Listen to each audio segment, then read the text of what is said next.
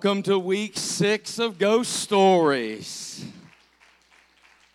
As you just saw, our title this week is The Walking Dead. Uh huh.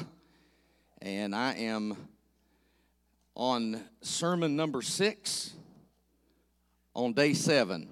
By the time I preach tonight, I'll have seven sermons preached in the last seven days. For those of you that were praying for me while I was preaching the revival, uh, for my friend Harold Newsom in Beckley. I thank you very much. It was a very fruitful revival.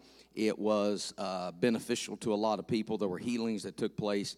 There were breakthroughs and deliverances. There was salvation and restoration, and God was good to us. And, and, and my son Jared and I had a good time uh, spending time together and, and spending time with some ministry partners that we haven't seen in a while.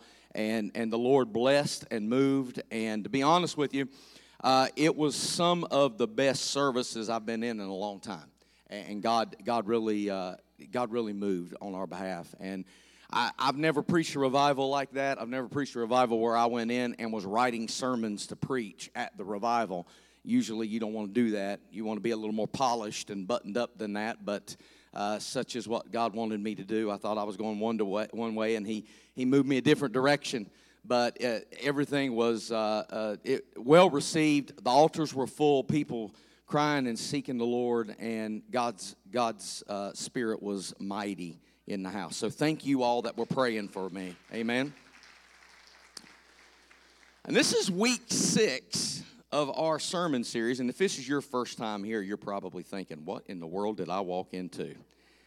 And what you walked into was that church, because we are that church. We have we have a motto. As a matter of fact, you guys were part of my sermon last night. You didn't know that, but I wrote a sermon yesterday afternoon to preach last night at the Beckley Church of God.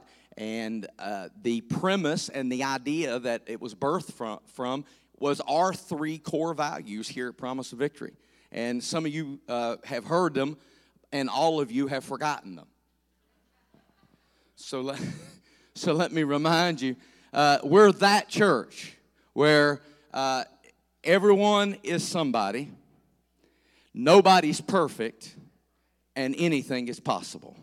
That's what we believe here as our core values, and everything we do has to do with those three things. And I preached a sermon last night to another church based on those three core values.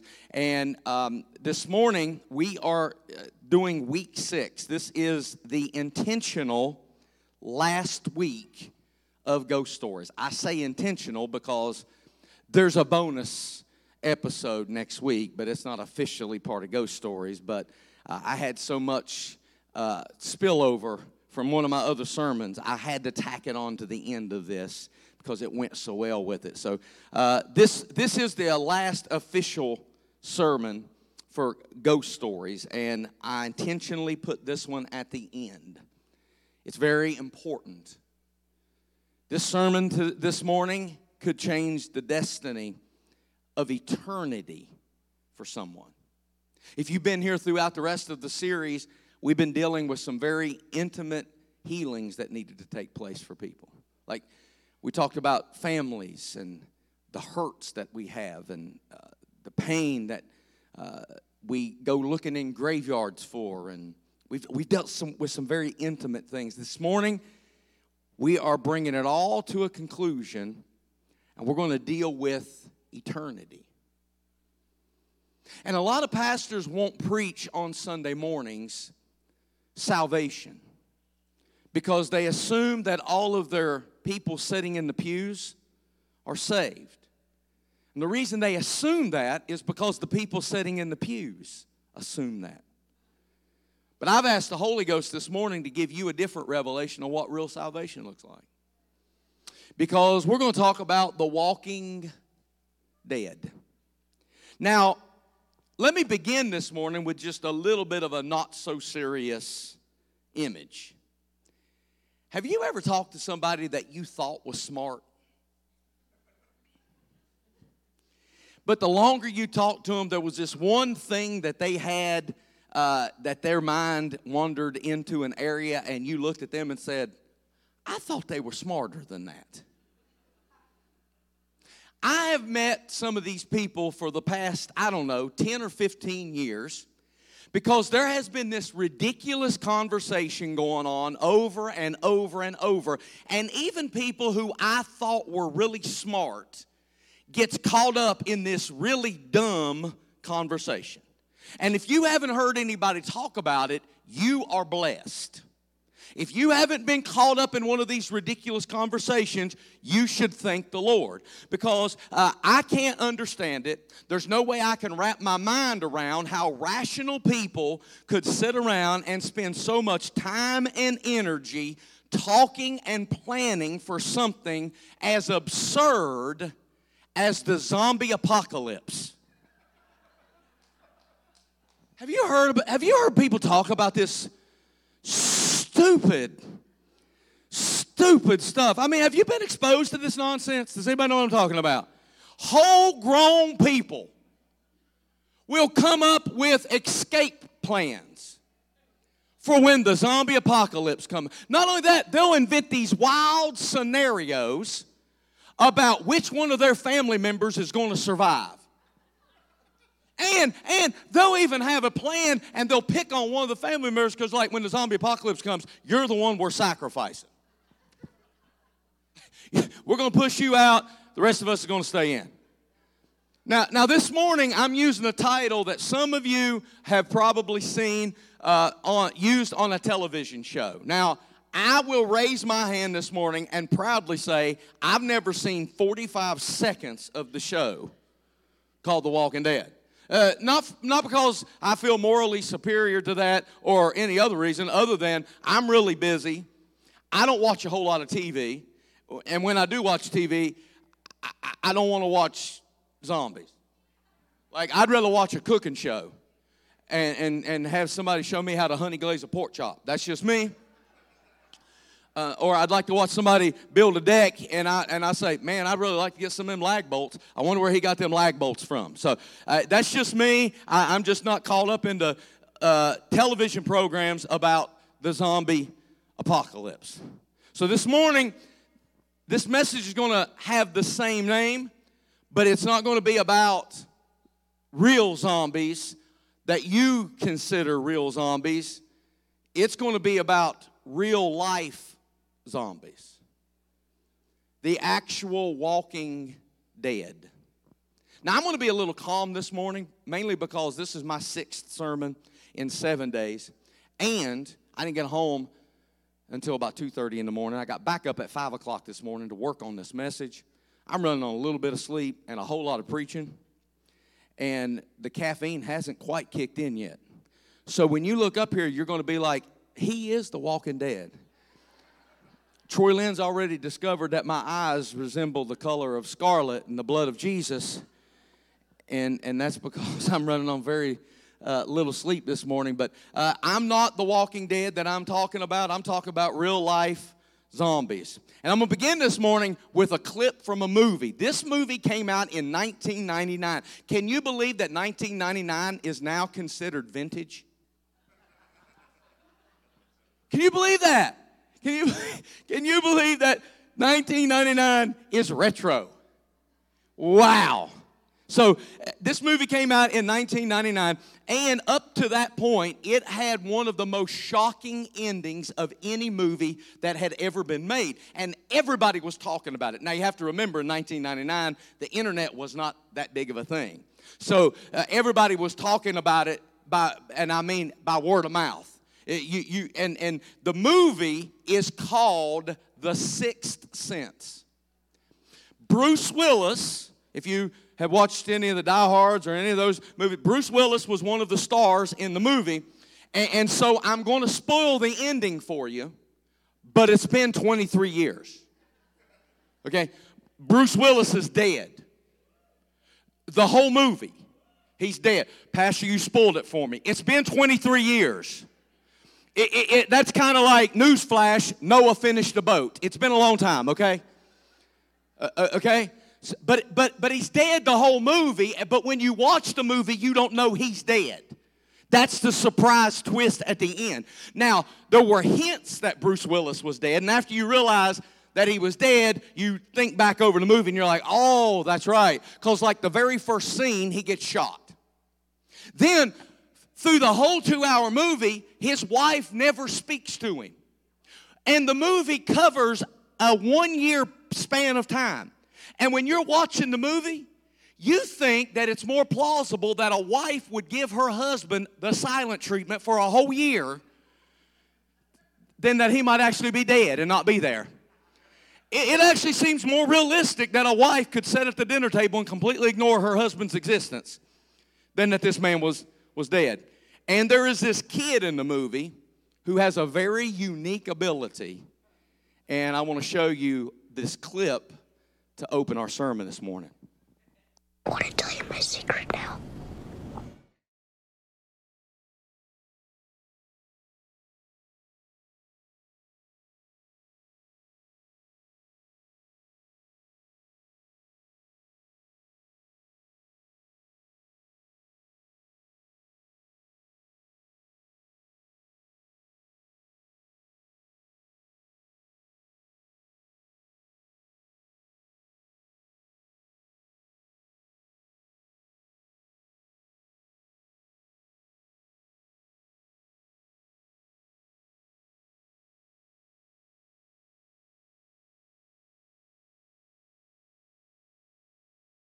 Here's what Bruce Willis says.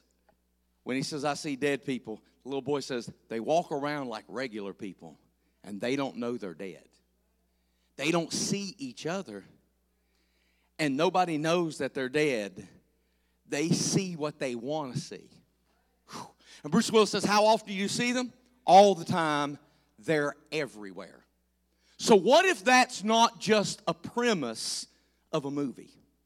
What if everywhere you go, you see dead people who don't know they're dead? What if I was able to take the scriptures and teach you today that you don't know they're dead, they don't know they're dead, but you are surrounded, and everywhere you go, you're actually seeing the walking dead. They don't see each other, as they are.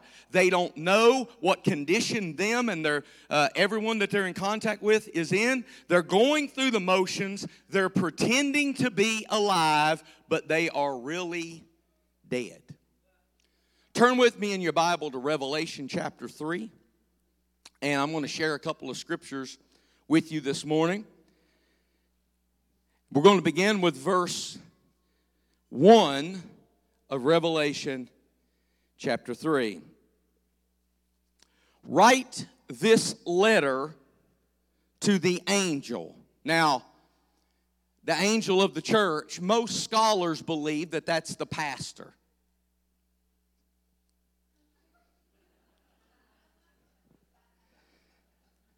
And I hear what some of you are thinking. I don't know about that. I mean, I love you, Bishop, but an angel? Come on now. What that literally means is the messenger of the church. So that's why that's why it's translated probably as the pastor of the church because what it's literally translated as is the messenger. So the messenger of the church in Sardis. Uh-huh. Sardis is a place, it's a location, it's a town. The the write this letter to the church at Sardis. This is the message from the one who has the sevenfold Spirit of God and the seven stars. This is a message from Jesus Christ Himself.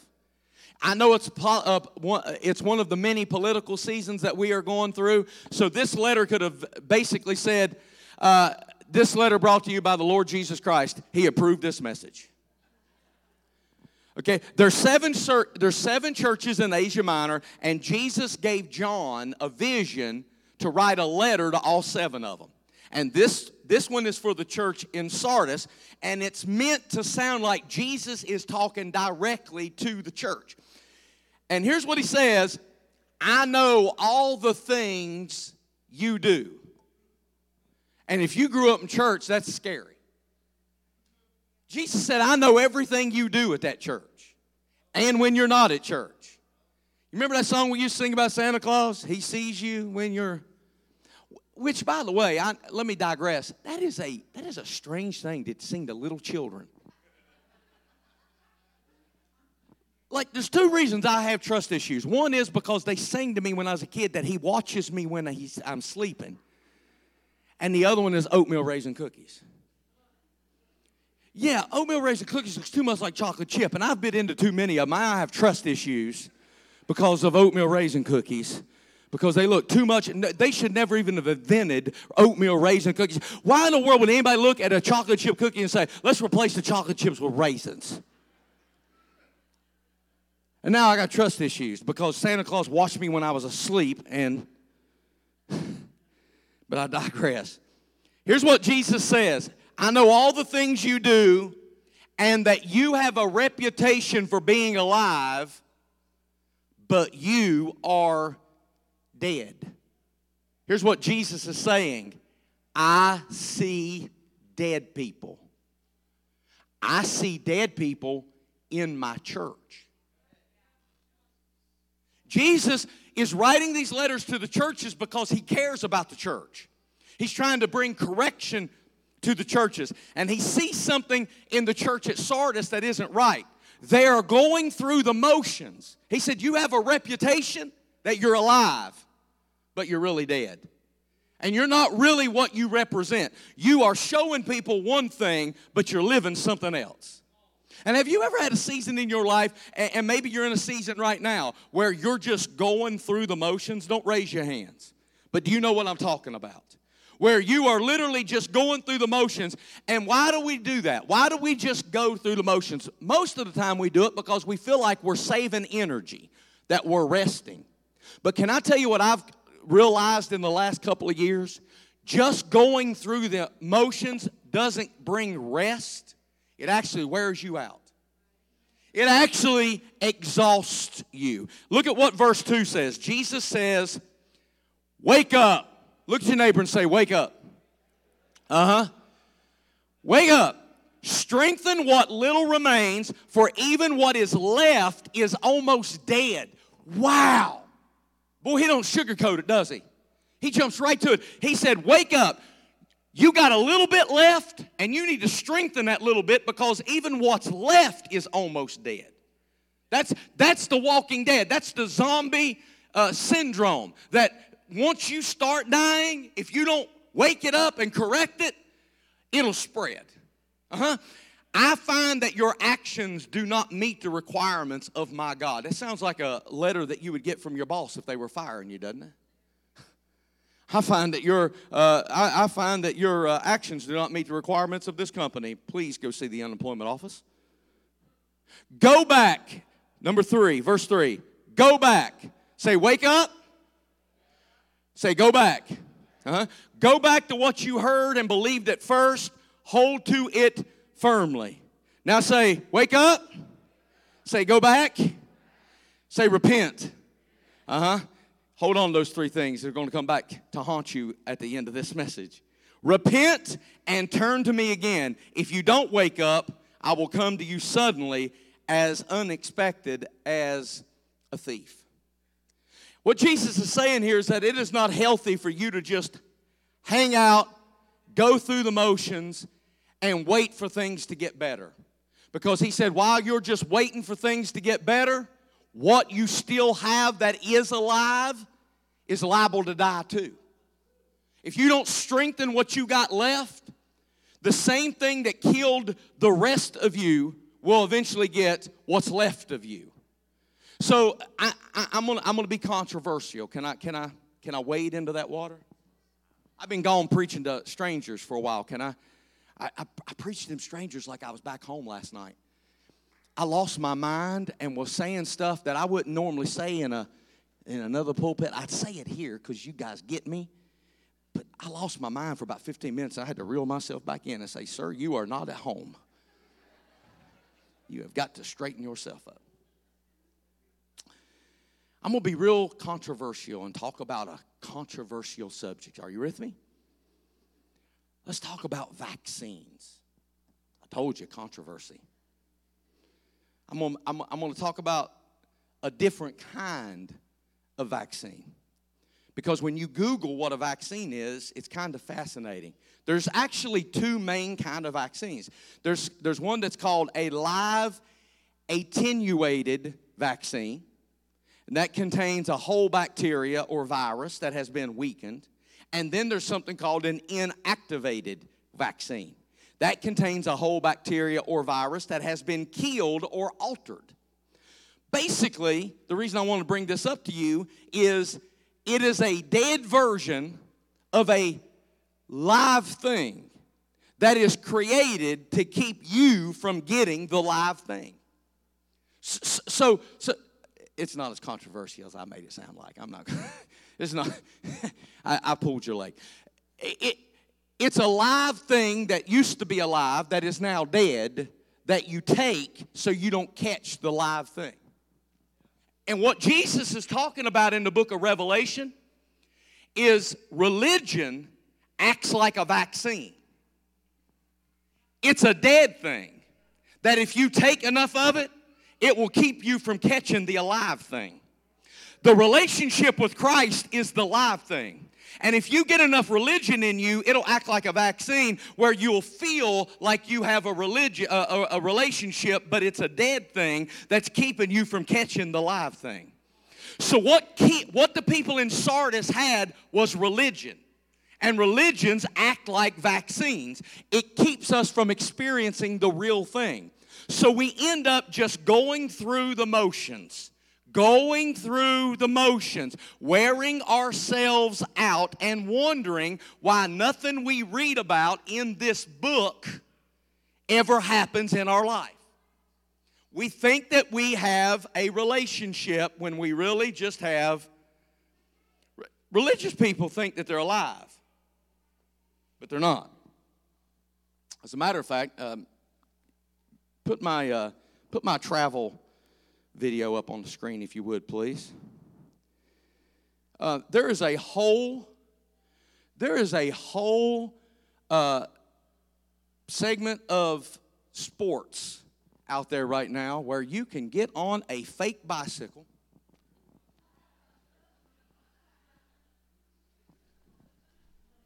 or you can take a walk and you can go to any exotic place that you'd like to go to. You want to go to the shores of Sicily? You never have to leave the comfort of your home. You want to walk down the streets of Spain? Be my guest. You can subscribe to Peloton and they will take you on a bike ride wherever you want to go. You want to see the leaves change in Vermont? Let's go. And listen, it's a good way to break a sweat. It's a good way for you to feel like you're doing something, but you're just going through the motions, friend. As a matter of fact, I can do this exercise like this.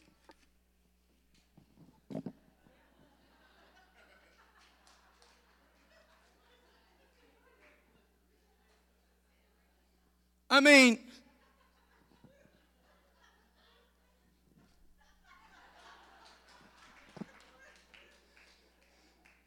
I mean, if all you want to do is go through the motions, there's ways for you to just go through the motions, but there's no real benefit because you end up exactly where you started. You end up tired. You end up bored. You end up empty, and you didn't accomplish anything that you set out to accomplish. This is what The Walking Dead does. We're not supposed to just go through the motions. I don't even have time to take you over to Matthew's gospel where Jesus said that the, that, that the church would be triumphant, full of glory, and that the gates of hell would not prevail against it. I don't have time to take you over there that he was not talking about the gates attacking the church. He was talking about the church attacking the gates. That we're supposed to be preemptive about this thing and that we're supposed to not just go through the motions but actually have power. But why is the church the walking dead? Why, why are we just going through the motions? Well, I'm glad you asked. One reason that we stay dead is because we are the walking wounded. Can I help you? We're gonna, we're gonna draw all of our uh, sermons that we've preached for five weeks into one funnel. You ready? We're gonna go through it real quickly. Here are the wounds that if you do not deal with them, they bring eventual death, spiritual death. They make the walking dead a reality. Because if you leave wounds untreated long enough, what do they become? Infected.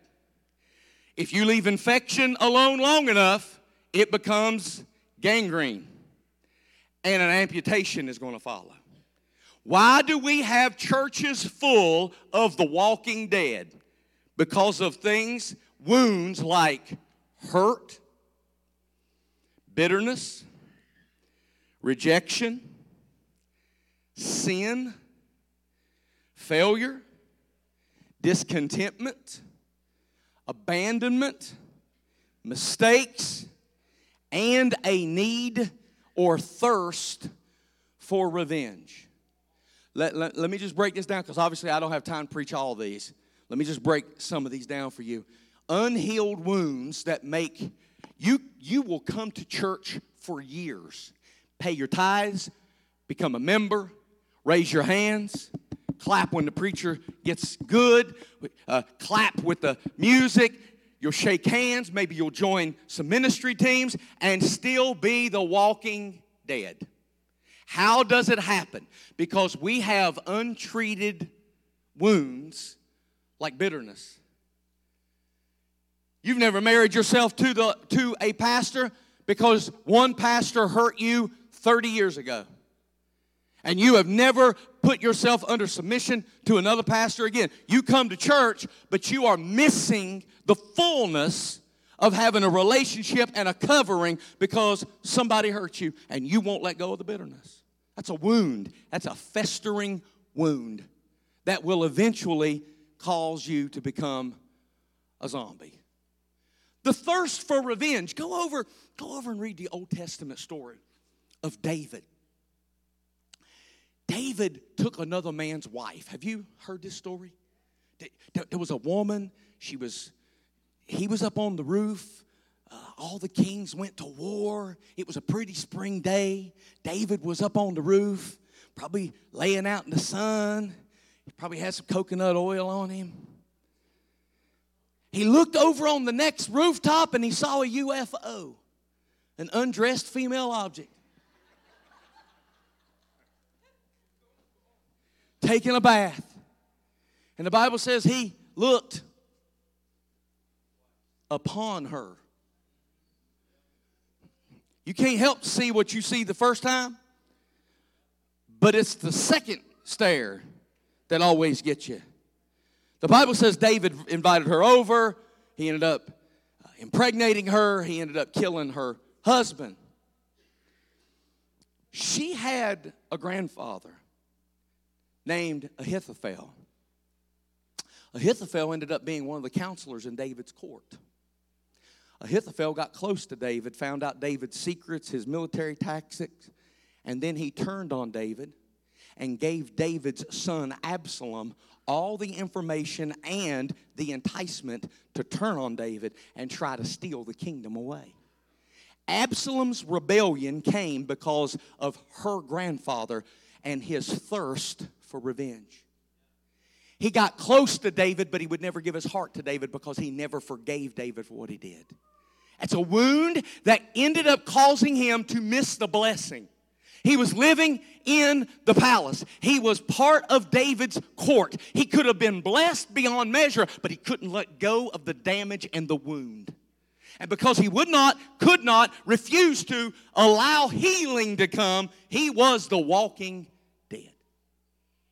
Missing all the blessing that God had given him. And listen, I'm not talking about just sin. You see sin as one of the issues, but it's not the only thing. Some of these, most of these are not sinful. Failure is not sinful. It may not even be your fault, but you can allow your failure to wound you and you not get over it, and it will continue to fester in your spirit until you refuse to accept God's love and forgiveness because you always feel such guilt and shame and feel like a failure and you don't ever get over it and you are locked out of God's blessings for you because you messed up. What are our core values? Everybody's somebody, nobody's perfect. You won't be. I don't care how long you serve this Jesus Christ, you will continue to mess up. As long as there's air in your lungs, you will make mistakes. But it's not about not making mistakes, it's about picking yourself up and dusting yourself off and continuing on the journey. The walking dead, this is the first thing that calls them unhealed wounds. The second thing, they are terrorized by trauma. What kind of trauma? Well, the one I'm going to deal with is emotional trauma. They're terrorized by trauma. Listen, listen to what Jesus said in Luke chapter 4, verse 18. Do you know what Jesus came to do? I know you think it was to get you into heaven. But that's not the only thing he came to do. Because he says, The Spirit of the Lord is upon me because he has anointed me. That word anointed, the anointing breaks. Uh, what kind of yoke? Well, he's about to tell you. He has anointed me to preach the gospel to the poor, sent me to heal the brokenhearted, preach deliverance to the captives and recovering of sight to the blind, to set at liberty them that are bruised. Can I ask a very serious question before I move on because there's some walking dead in here? You've asked God to heal your back. You've asked God to heal your cancer. You've asked God to heal your migraines. Why won't you let Him heal your broken heart?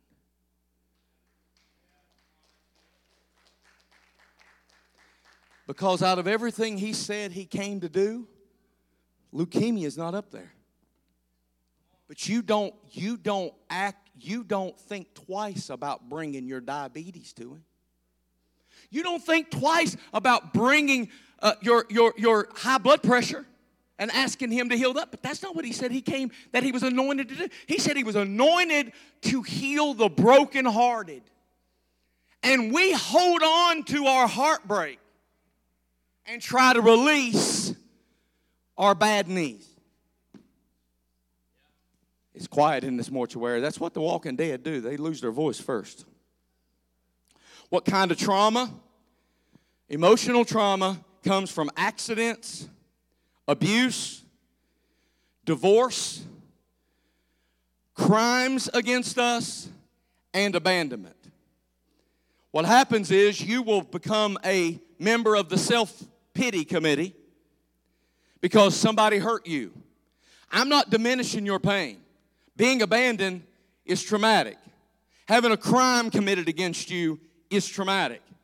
Going through divorce, being abused, having accidents, all of this is legitimate trauma. The problem is we join the self pity committee and we become victims and we don't let go of what we have had uh, put upon us. See, you can't stop people from abusing you because they do it without your permission, but you can stop that trauma from affecting your life. I got about a quarter of you clapping because y'all want to blame, well, who did what to you on how you respond today. But I'm here to tell you that the Bible doesn't give you access to blame them for how you respond to things.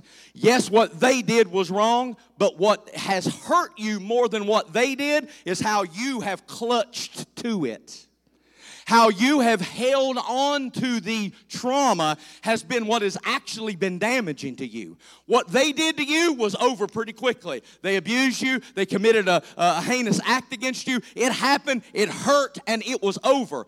20 years later, you're still clutching to the trauma. That's not on them, that's on you. That's on you. And, and the problem is that when we when we talk about the walking dead, it comes from it comes from uh, unhealed hurts, it comes from trauma. And the third thing, and I'm not going to get too deep into this because this is next week's sermon curses. Curses. Some of y'all are looking at your neighbor saying, I told you quit cussing me. I'm not talking about cuss words. No, a curse, a curse is not cuss words.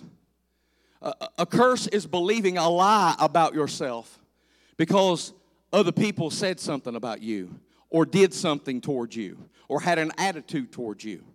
That's a curse. When you take on what somebody else said about you and you believe it, you've been cursed.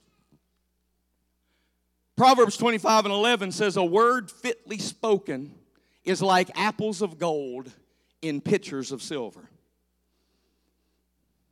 Yeah, a word fitly spoken is like apples of gold. Have you ever met a parent who, who gets around their kid when you're around them, and it's like that parent is deaf and blind? Like you see that kid, and they call them happy, and you call them heathen? Like, does anybody know what I'm talking about? Like, like they are smiling, and they're saying, Oh, oh, little Johnny's such a blessing. You're like, To who?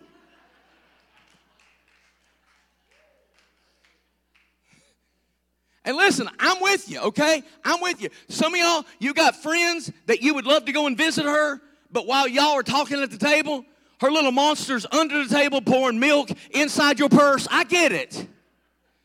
I, I get it. I get it. I, I'm with you. But yet, I'm also, the older I get, realizing what they're doing. Because the world is full of curses. The world is full of casting dispersions onto your children and your grandchildren and your marriage. The world is full of curses. Every chance you get, you need to erase some of those curses with words fitly joined to your child. Here's what I believe I believe if you don't like the husband you got, you ought to talk good about him until he becomes what it is that you say he is. If you don't like the way your wife treats you, instead of complaining about the way she treats you all the time, you need to speak into existence the wife that you want her to be. Tell her that she's kind, tell her that she's generous, and then see if what you, because our words have creative power. I don't know if anybody told you that, but the Bible tells, uh, tells me that power of life and death is in my tongue, and I can't speak death over a marriage for 40 years and then wonder why it's dead. Oh, see, I, I, I'm sorry. I'm sorry. I go back the way y'all like it. A curse is like tying a rope around you on one end and something that's killing you on the other. And that's why you can't get loose and you can't get free and you can't get well. I've preached in churches that I could tell from the moment I opened my Bible, it was a cursed place. That they had spoken curses over that congregation. There was people sitting in there that had spoken curses against the ministry, that had spoken curses against each other, and I could tell from the moment I opened my Bible that I was going to have a hard day of preaching ahead of me because I was preaching in a cursed place. The next thing, the fourth thing that causes the walking dead, is this okay? Are you all right? They are paralyzed by pitiful patterns. Paralyzed by pitiful patterns. Let me explain to you what I mean by that. It's a little catchy phrase that simply means this You take God for granted too much. Wow, y'all have all quit on me. My whole Amen committee has just quit. Y'all know I'm telling the truth, and y'all just won't. Y'all, okay, let, let me break it down to you like this God gave Israel manna, they were going to starve to death. When you're about to starve to death, anything you get, any morsel you partake of is a blessing. When God gave them manna, they had never seen anything like it before, and they looked at it and said, What is it? And the word manna means, What is it? Because it was a miracle. I'm going to say it again. Manna was a miracle. And when they first tasted it, it was wonderful because miracles taste wonderful when they first show up. A year later, Numbers chapter 11, verse 6, but now our appetites are gone. All we ever see is this manna. Their miracle got monotonous. And they're taking God for granted. And this is a pitiful pattern that I watch The Walking Dead do all the time. because we ask God for a job and He gives us one, and all we do is complain about it. What happened to the miracle? Uh, y'all not going to help me. I'm just going to preach like y'all are happy, and I'm going to preach myself happy. You asked God for a job, and then you got the unmitigated gall to go to work and complain about the boss, and complain about the workload, and complain about the hours, and complain about the pay, and complain about how long you got to stand, and complain and complain and complain. I remember when you came up to the front, ask us to help you pray that God would give you a job, and now you want to complain about your miracle? How bold we are to shake our fist in the face of God and say, I don't appreciate what you gave me. I have a hard time with this myself. I'll look out here sometime and half the volunteers don't show up some, uh, some Sunday, and I have to remember this is the miracle. 47, that was the first phase. This is the next step of my miracle. When I look out here, I see the miracle. But sometimes when half the volunteers don't show up and, and, and things are going wrong and we have to repair this and fix that, I'm like, I got to remember, this is the miracle. I'm thankful that I have 30 volunteers that didn't show up because there was a time I was the volunteer committee. The fact that I could have 20 of them not show up means I've got more than 20. This is the miracle. You looked up, uh, you looked across a room at some point and you gazed into his baby blue eyes and you said, My God, if he would just give me a fine hunk of a specimen like that, rawr. And 17 years later, you look across that room and he's asleep in a recliner with his mouth open, snoring, got a mustard stain on his shirt and on his chin. And like the Israelites when they saw manna, you say, What is it?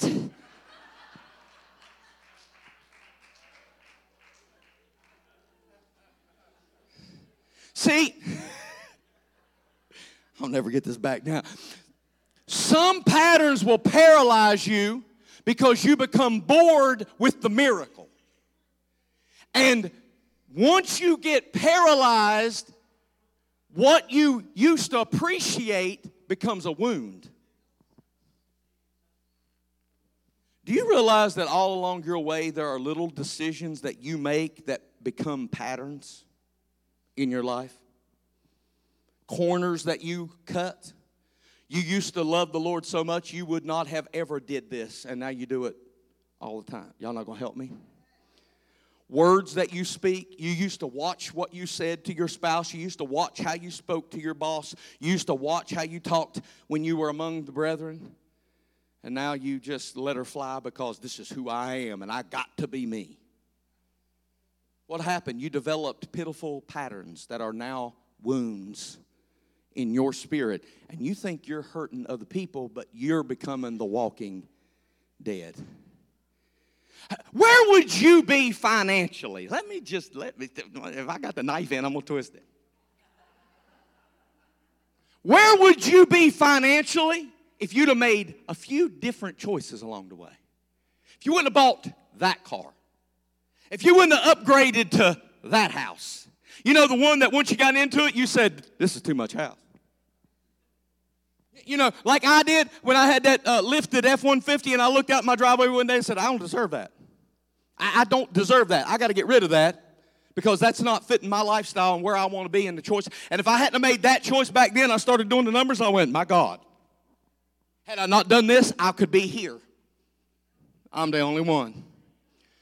If you hadn't have, if you hadn't made that vacation, if you hadn't have put in that in-ground pool, if you if you would have just made a few extra choices differently along the way, where would you be financially? But see, choices become habits. And habits that are perpetually wrong become wounds. Let me help you out. You get depressed. Depression is a real thing. And you get wounded by depression. Depression may not be your fault. There may be a genetic or a chemical element to it. Hello? But in the process of dealing with the depression, you start complying with the habits that depression instigate. Am I helping anybody? In other words, your depression causes you to make certain decisions. The decisions you make because of the depression determines how long you stay depressed. You get depressed, Gwinnett, you don't want to talk to nobody because you're depressed. But because you don't talk to anybody, you stay depressed You get you feel unappreciated by your wife. The longer you stay in that pattern of feeling unappreciated, the better your secretary works and the better she looks. Because the pattern is if I'm going to be stuck here, I'm going to do what I have to do to cope with it. But what I cope with it determines how long I stay in. How do you become the walking dead? The devil uses these wounds to attack you, but the attack is not as important as what you do after the attack. Because the pattern a lot of us develop is to move from being attacked to being devoured. You know the enemy can attack you. You should know that by now. Peter said that the enemy's like a roaring lion, walking about, seeking whom he may devour. Doesn't say he can devour whoever he wants to. It says he's walking around looking for some wounded people that will lay down and become lunch and you decide whether or not the enemy devours you. In other words, the difference between him attacking you and devouring you is the decisions you make after the attack. You are going to be attacked. There's no way around it. You will not get so holy. You will not become so powerful in the Lord that you will not face attacks. You will become attacked. But what determines whether or not you just get wounded or you become lunch is how you respond after you get wounded. What do you do with the wound? When anxiety attacks you, what do you do with it? How do you respond to it? When you feel sad, what choices do you make to deal with sad? Because the choices you make to deal with your sad is going to determine how long you stay sad. Because you can make good choices that's going to shorten your stay. Or you can determine that you're going to develop some pitiful patterns and just start taking God's blessings for granted. And don't be afraid, don't be surprised when you take God's blessings for granted that you lose them. A few weeks ago, we looked at this scripture, Matthew 26 and 38. Jesus is in the garden praying. And here's what the, uh, tra- this translation says Jesus said to Peter, James, and John, I'm so sad.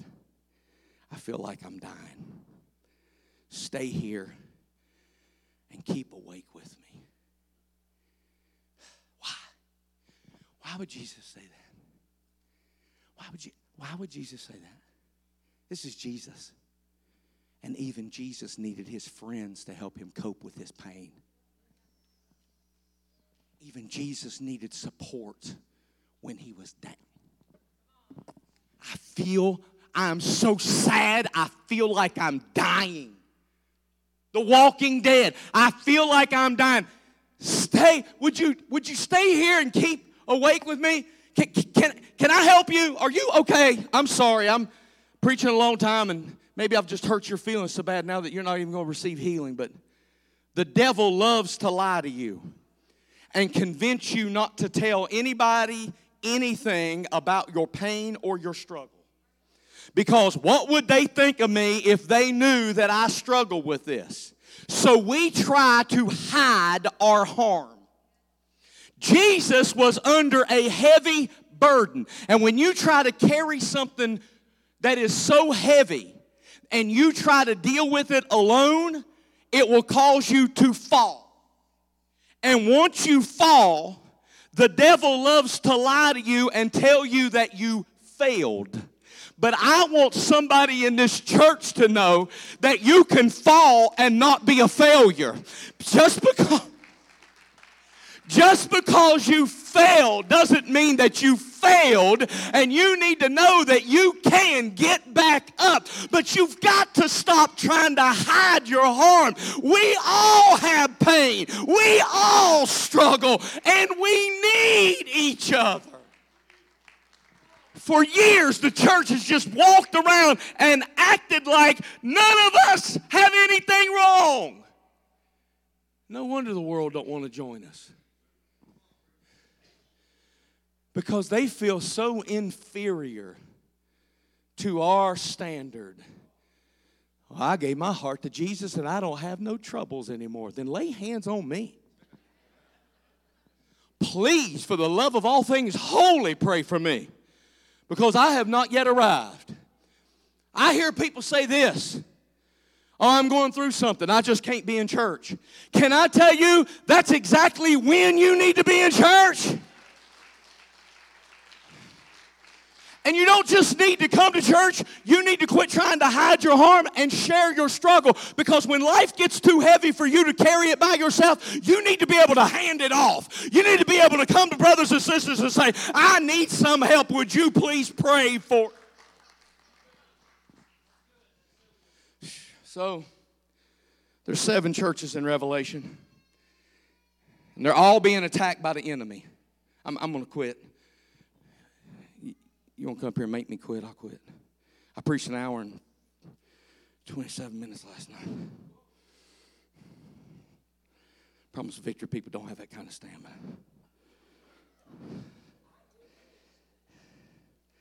And I mean, I preached for an hour and 27 minutes. I didn't do what I'm doing this morning. I preached. There were seven churches in Revelation. John was writing a letter to each one of them. Every one of them was being attacked by the enemy except Sardis. Do you want to know why? Because Sardis was dead. And the devil will leave you alone if you are the walking dead.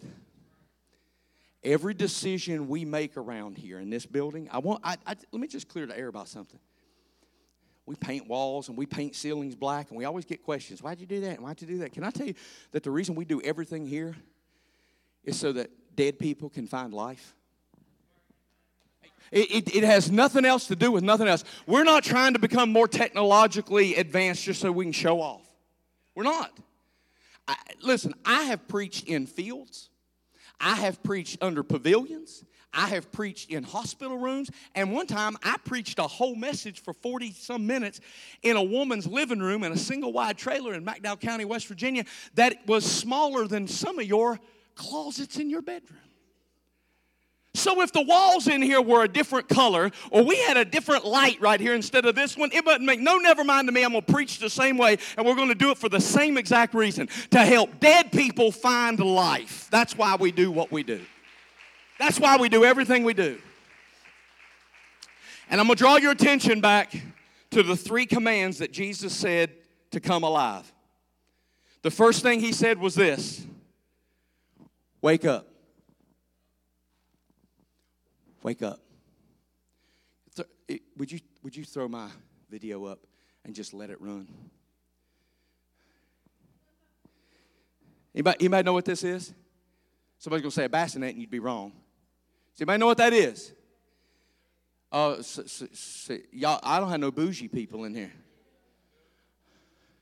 Okay, this thing's called a snoo. S N O O. It's called a snoo and and you put the baby in it, and it's got a kind of, kind of got a, a straight jacket. And, and, and it velcros the baby to, to the surface.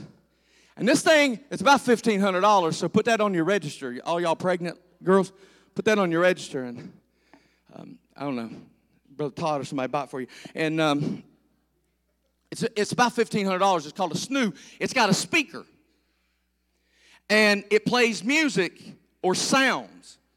And as the baby cries, that shaking gets worse, which I thought was bad for babies. But this thing was was was designed by a pediatrician.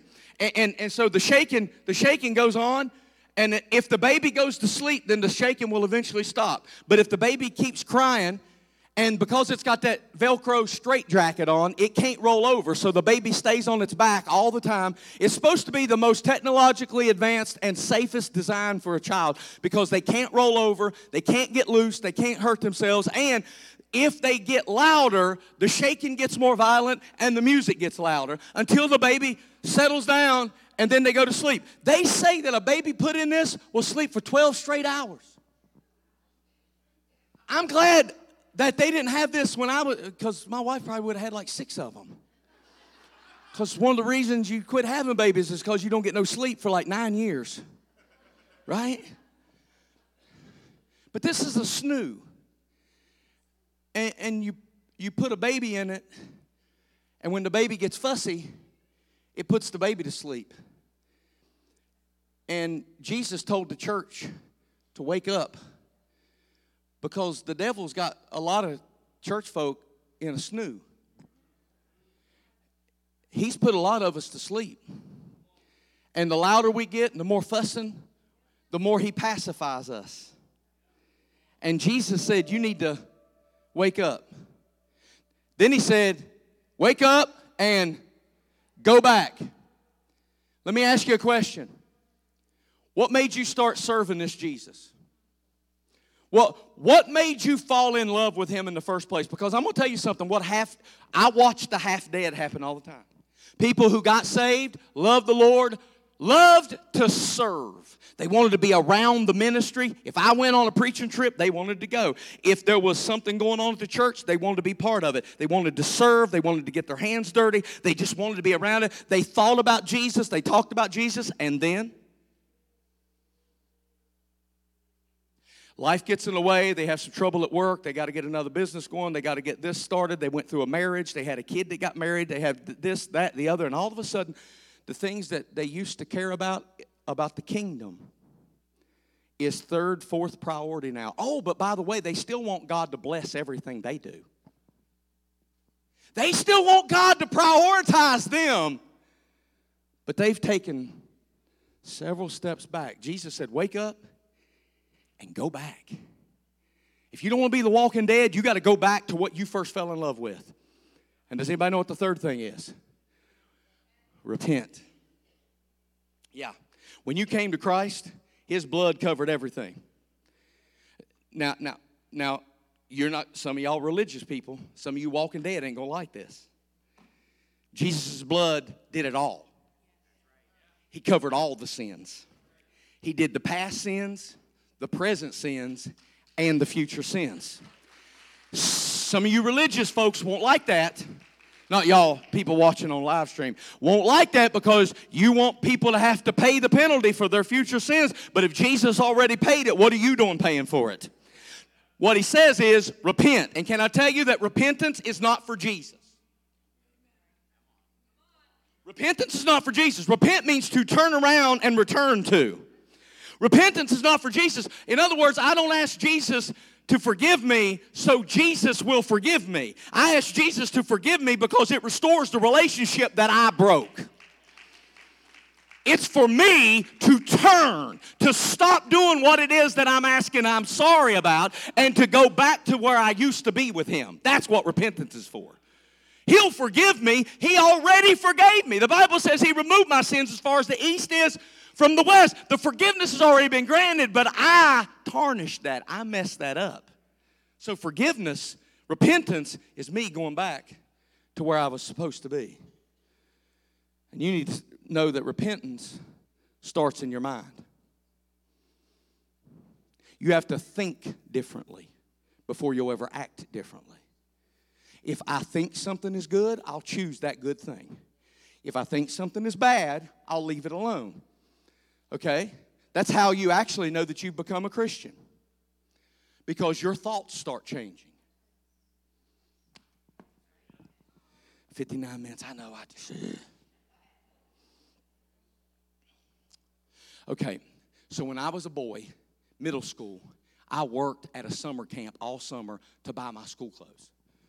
I worked, I worked all summer at a summer camp, um, and I used my paychecks to buy my summer my, my school clothes because I wanted clothes my mama wouldn't buy. so I had to work. But because I was in middle school, my mama had to drive me to my job, and I stayed there all week. On the way, I used some of my money every week to buy snacks because I was an employee, not a camper, so I could eat snacks. And one of the things that I ate all the time that whole summer was Cool Ranch Doritos and French onion dip. And I would eat a whole big bag of it and a whole canister of dip every week. And one night at camp, I got sick. I got bad sick. I got all over the hallway sick. I got Doritos and French onion dip out the nose sick. Do you know what happened to me that day? I had a born again experience. Oh, yeah. I had a conversion. Because from the age of 14 to the age of 48, guess how I feel about Doritos these days? My Alyssa loved Doritos. She would open a bag in the other end of the house, the smell would hit me, and I could feel myself getting ill from the smell on the other end of the house. I haven't tasted one. They make me sick to look at. I had a real conversion that day.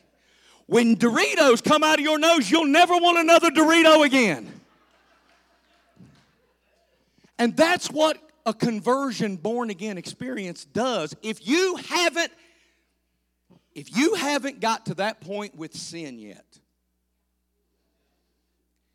you said a prayer, but I doubt you got saved.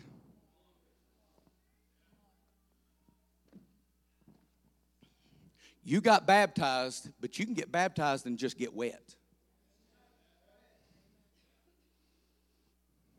If you have not gotten to the point where sin makes you sick, I'm not sure you're saved. Did you hear what that little boy said? They walk around and they don't know they're dead. They don't see each other. And they have no idea. And he said, How often do you see them? All the time. They're everywhere. Jesus said, You have a reputation of being alive, but you're dead. he said, I've seen all the things that you do. I've seen all the outreaches. I've seen all the days, the Sundays that you drove the church van, that you sang in the praise team, that you preached the gospel. I've seen all the things you did. You have a reputation of being alive but you're dead.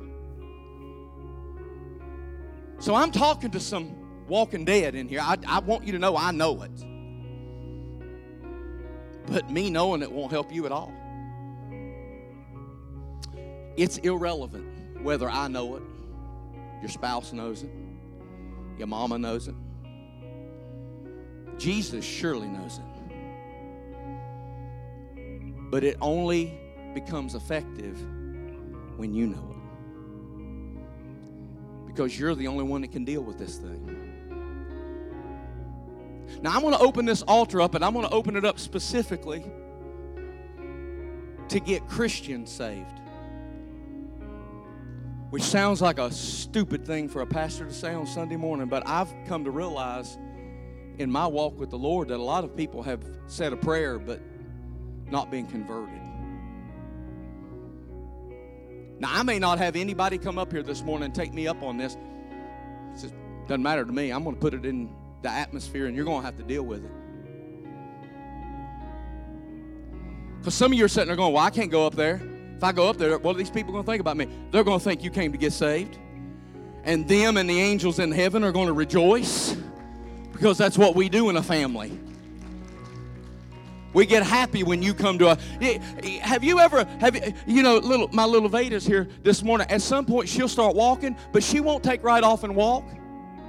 She'll fall down, and when she falls down and gets back up, we'll all cheer and say, "Hey, good job!" That's what we do in a family. When you fall and you get back up, hallelujah! Because somebody just like you fell and stayed down. And we're glad that wasn't you. You got back up. So, yeah, I'm not going to cover it up this morning. I'm not going to be all secretive because you don't need that. If you're the walking dead, you got a reputation for being alive, maybe you serve here in the church. Listen, I'm not going to fire you. I ain't going to ask you to step down. You got a reputation of being alive, but you are dead. I want you to come to this altar. And I want you, I, I want you to come up and I want you to say, I, I, I need the real thing. I, I, I, I said a prayer, but I need to be converted. I need to hate sin. I don't. Legalism and religion gives you a list of laws and says, don't do this and do this. And I don't need that list anymore. You know why? Because I don't want to hurt him. I don't need a list of do's and don'ts because that's not how I operate anymore. I live my life to please him because I have a relationship and I don't want to hurt him. I want to serve him. I want to preach this gospel if that's what he wants me to do. I want to pray if that's what he wants me to do. I want to have a celebration every time I come to service because I'm celebrating the risen Lord. I don't need you to tell me a list of do's and don'ts because when I know what's wrong, I don't do it. I don't want to do it. And if I do do it, I turn, I repent, and I hate it. I don't ever want Doritos again. They make me sick to my stomach. And there's stuff I used to do that if I thought about doing it now, it'd make me sick to my stomach. Sick to my stomach. Where are you at? You're not the first one, there's already people here. Where are you at? Where's the walking dead at this morning? What are they going to think about me? They're going to think you needed to get up here and meet with Jesus, and we're going to say, Hallelujah. Because, yeah, you've prayed, but have you been converted? You've been baptized, but have you changed? How do you feel about sin? Does it make you sick? Or have you become oblivious to it? This is your chance. This is your morning. I have preached my guts out for five weeks to get to this altar call because I've tried to heal your emotions, I've tried to heal your t- traumas. Because I needed you to get a connection between the way you feel and why you feel that way and your spirit. And now, the last healing, the most important healing, is you and the Holy Ghost. God, I'm sorry for the sins that I commit. God, I need you. I'm sorry for the way that I've treated your grace and your mercy.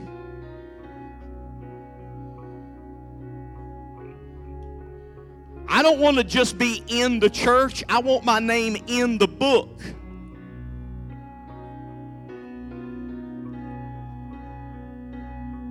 I need to go back to what I fell in love with. I said the prayer and I meant it and I've stayed saved, but Jesus, I stopped serving you. I don't come to your house the way I used to, and I don't come with joy anymore. And I don't want to I don't want to be the usher anymore. I don't want to sing in the praise team anymore. I don't want to serve anymore. Jesus, I need that back. I don't want to be cold and indifferent towards you. You've been too good to me for me to walk away from your grace. God bless every person in this altar. Every honest saint of God seeking the face of God in this altar today. Bless them and move in their life. Heal their traumas and their hurts. Quicken their spirit and make them alive. In the name of Jesus.